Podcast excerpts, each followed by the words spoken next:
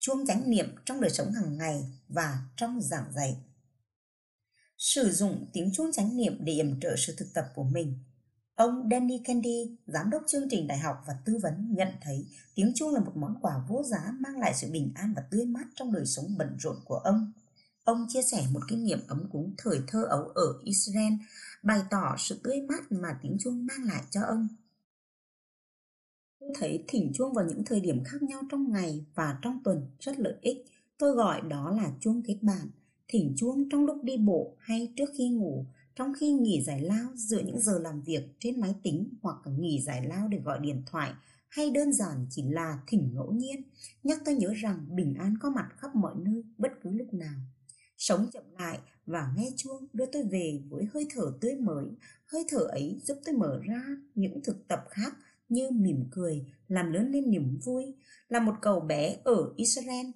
Khi thấy tôi thức dậy với khuôn mặt tươi mát, tỉnh táo sau một giấc ngủ dài và sâu, bố mẹ tôi nói, con có một giấc ngủ thật ngon. Thỉnh chuông giống như một giấc ngủ thật ngon đang thẩm thấu vào ngày mới của tôi vậy. Thỉnh chuông có thể không đơn giản như ta nghĩ. John Bell ở Mỹ, một giáo thọ lâu năm theo truyền thống làng Mai, làm việc suốt mấy chục năm qua với những người trẻ không đi học đã khám phá ra một số kỹ năng thích hợp để thỉnh chuông hiệu quả. Tôi đã dành nhiều thời gian cho chiếc chuông này. Tôi hiểu nó rất rõ. Tôi biết có rất nhiều cách để chiếc chuông ngân lên. Có những điều kiện nào đó làm chiếc chuông hay nhất. Chẳng hạn, như ở những điểm khác nhau trên vành chuông, cho ra những âm thanh khác nhau. Tôi cũng thấy rằng nếu thỉnh ở phần dưới của dùi chuông mà không phải ngay sát trên đỉnh dùi chuông thì tiếng chuông sẽ hay hơn. Tôi cũng thấy rằng nếu khi thỉnh mà ta đưa rủi chuông đi lên thì âm thanh hay hơn là đưa rủi chuông đi xuống. Nếu thêm những điều kiện nào đó cho phép tiếng chuông hay nhất, giúp chuông hoàn thiện đúng bản chất thật của nó. John biết rằng mình với chuông tương tức. Chiếc chuông rất nhạy cảm với tâm trạng của người thỉnh chuông. Đề nghị dưới đây của ông nhắc nhở mọi người ý thức về tình trạng thân tâm mình khi thỉnh chuông. Một bài học khác là khi tôi thỉnh chuông, tâm trạng tôi như thế nào thì ảnh hưởng đến tiếng chuông như thế đó. Bởi vì tôi và chuông liên quan mật thiết với nhau. Nếu tôi dần dự thì tiếng chuông có thể lớn hơn mức độ tiêu chuẩn. Nếu tôi bị trầm cảm thì tiếng chuông có thể quá nhỏ làm cho người nghe không chú tâm được. Nếu tôi bị sao lãng, không tránh niệm về sự di chuyển của dùi chuông thì có thể thỉnh không đúng và tạo ra một âm thanh. Chát chúa, tôi và chuông tương tức. Nếu tôi không có chánh niệm thì chuông không thể hiến tặng khả năng hay nhất của nó được. Vì vậy là thầy cô giáo chăm sóc tốt cho chính mình bằng những phương pháp lành mạnh ảnh hưởng lớn đến khả năng chăm sóc tốt cho các em học sinh. Cái thấy của John nhắc nhở chúng ta rằng khi hướng dẫn thực tập nếu quán chiếu thấy mình không yên lắng, điềm tĩnh thì ta phải chăm sóc tốt mình hơn. Thực tập chuông chánh niệm với các em học sinh một khi đã thực tập thỉnh chuông và dùng nó để yểm trợ cho sự thực tập chánh niệm, nhiều giáo viên muốn tiếp tục sử dụng trong lớp học.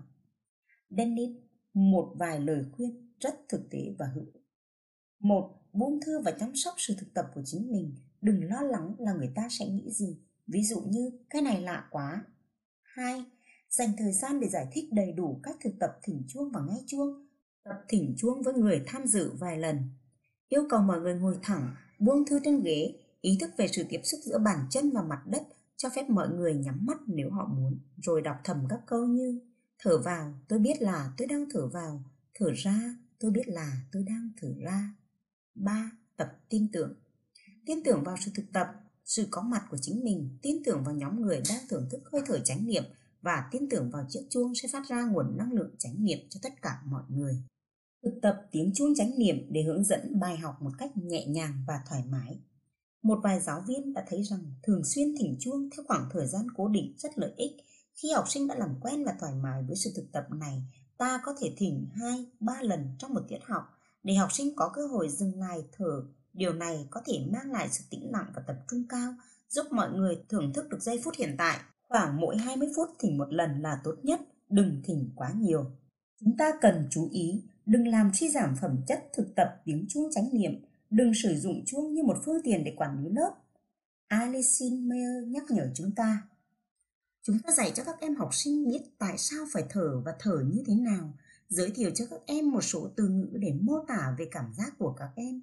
Điều quan trọng là giới thiệu cho các em cách nghe chuông và thở như là một phương pháp làm cho thân tâm lắng dịu và thưởng thức sự lắng dịu ấy, mà không phải dùng tiếng chuông để quản lý lớp hay để bắt các em phải im lặng.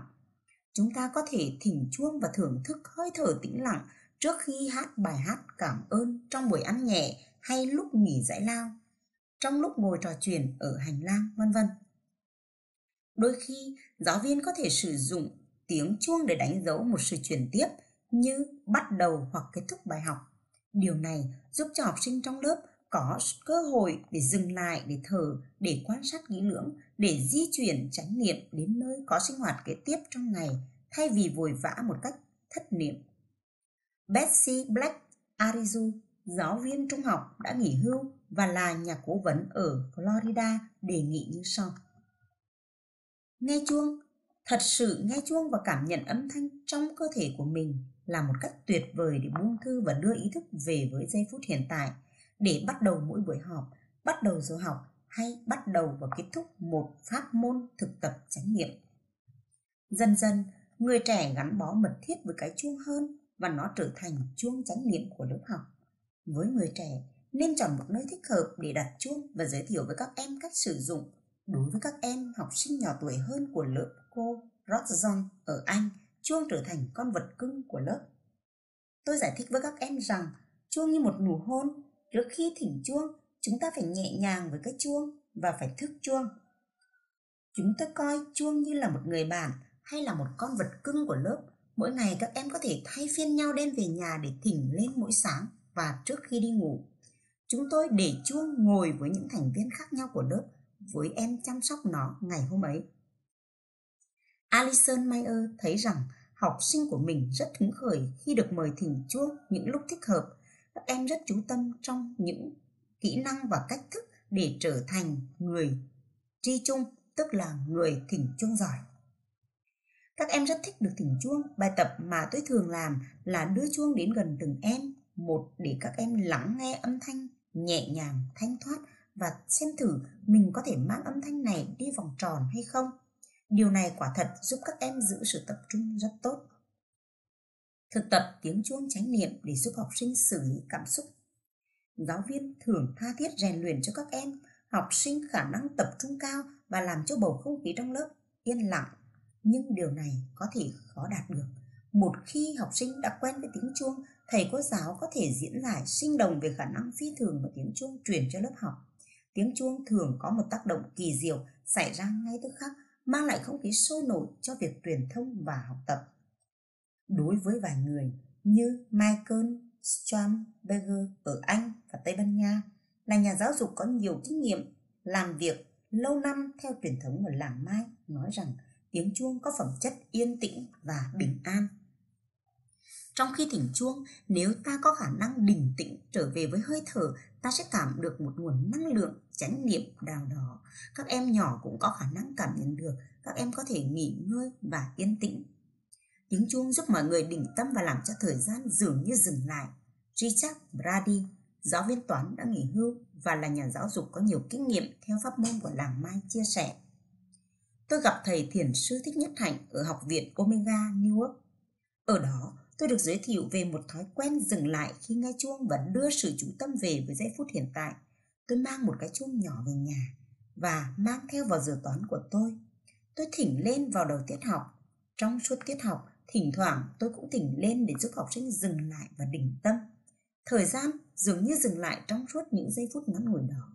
Học sinh nghe chuông một cách rất trân trọng. Tiếng chuông giúp cho các em trở về với chính mình. Mena Srinivasan, một giáo viên lâu năm và là nhà quản lý chương trình học hỏi về các kỹ năng cảm xúc xã hội và chánh niệm ở Mỹ, chia sẻ. Tôi bắt đầu tiết học bằng cách lấy cái chuông nhỏ ra và đặt câu hỏi với các em học sinh.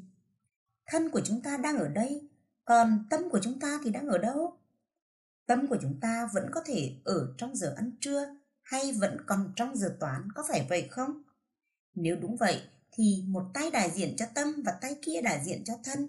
Khi tôi thỉnh chuông, chúng ta đưa ý thức về với hơi thở, thân và tâm của chúng ta về đoàn tụ lại với nhau. Chúng ta hãy dành một phút thỉnh chuông, đem hai tay lại với nhau trở về với chính mình để chúng ta có thể có mặt ở đây trong giây phút hiện tại. Điều này thực sự giúp cho giáo viên như tôi rất nhiều.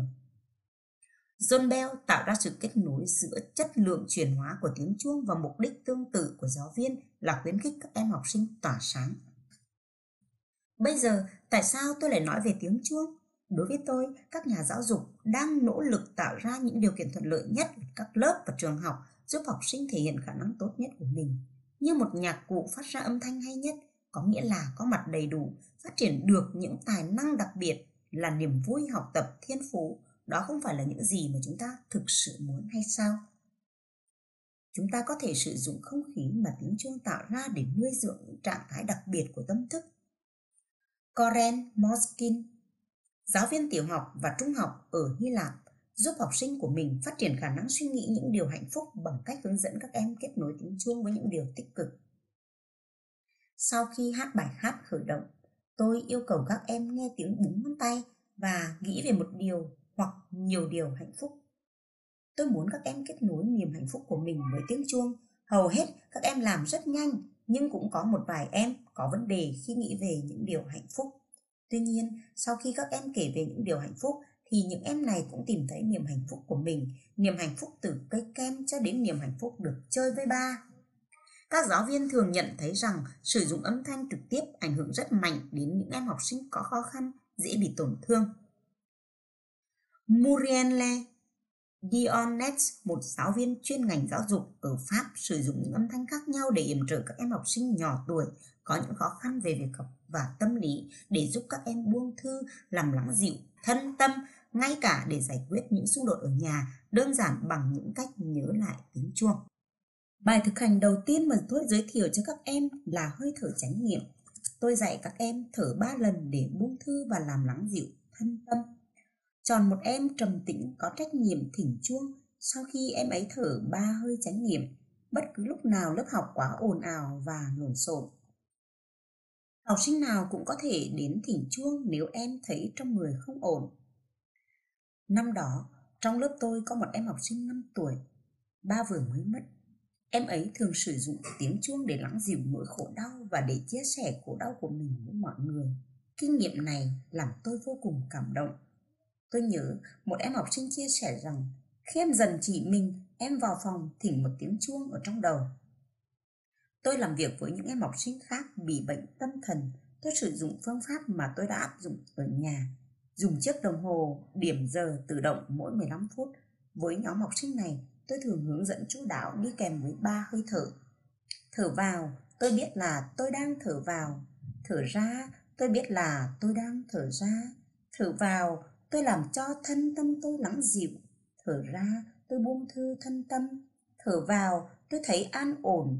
Thở ra, tôi mỉm cười.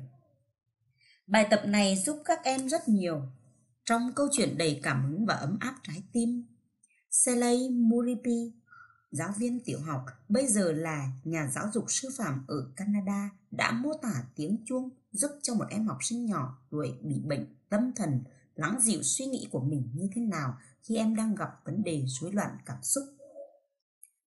Raymond băng qua cửa lớp. Em nói chuyện từ khi mới bước vào cửa lớp, phê bình liên tục tất cả những gì em thấy. Raymond rất khó để làm cho những suy nghĩ trong đầu bị dừng lại. Khi chúng tôi ngồi xuống, Đôi mắt mở to của em dán vào những cái chuông giống như chuông tay tạng đang đặt ngay trước lớp. Tôi có thể thấy được những suy nghĩ trong tâm em dường như bắt đầu chậm lại.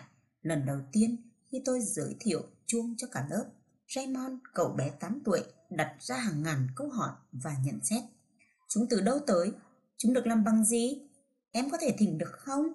Chúng có phải là những dụng cụ âm nhạc không? Em có thể ghi âm nó khi cô chơi hay không? Đến bây giờ là đã đi qua mấy tháng trong năm học rồi. Mỗi ngày chúng tôi đều bắt đầu và kết thúc lớp học bằng tiếng chuông. Tôi thỉnh chuông vài lần và các em trở nên ý thức hơn về hơi thở của mình. Raymond lắng nghe. Em cứ lắng nghe như thế cho đến khi không còn nghe tiếng chuông và độ ngân của nó nữa. Mắt em nhắm lại, chú tâm vào bụng đang phồng lên, xẹp xuống và hơi thở vào, ra.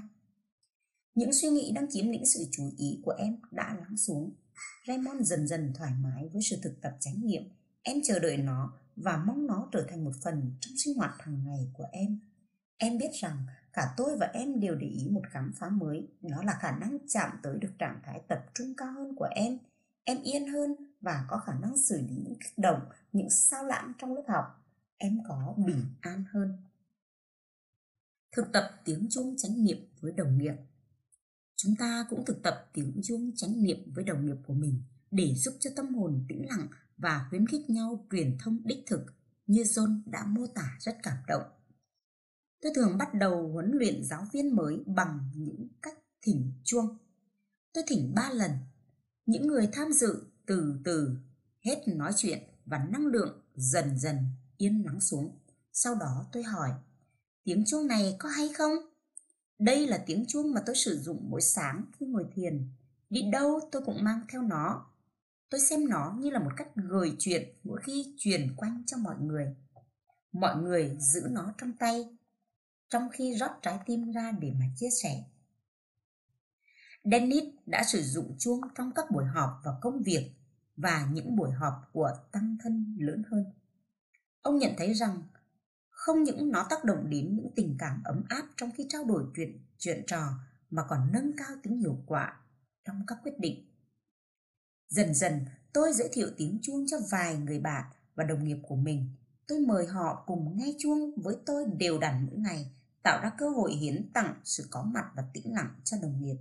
Khi tạo ra được năng lượng chánh niệm tập thể, chúng tôi có niềm tin rằng chúng tôi cũng đang thừa hưởng niềm vui và tình thương trong môi trường làm việc này.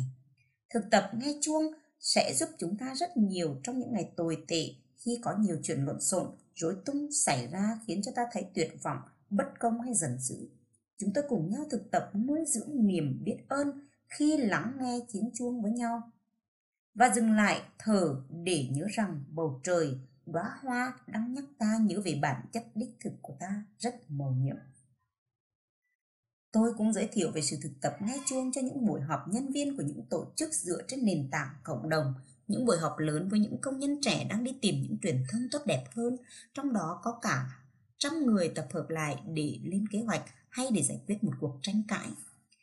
Tại những buổi họp công chúng, tôi yêu cầu mọi người thiết lập những nội quy căn bản như nói và lắng nghe với tâm hồn kính trọng, cho mọi người một không gian để phát biểu. Tôi giới thiệu sự, sự thực tập nghe chuông Mọi người đồng ý dừng lại và im lặng thở ba hơi ý thức trước khi tiếp tục thảo luận. Cho dù đang chia sẻ sôi nổi và nóng bỏng, mọi người cũng phải tôn trọng tiếng chuông. Sau đó những người tham dự chú ý đến cảm giác phấn chấn của nguồn năng lượng tích cực đang có mặt. Những quyết định quan trọng được thực hiện dù có những xung đột và lo lắng. Những cuộc đối thoại với chính quyền địa phương hay thành phố có tính chất xây dựng hơn.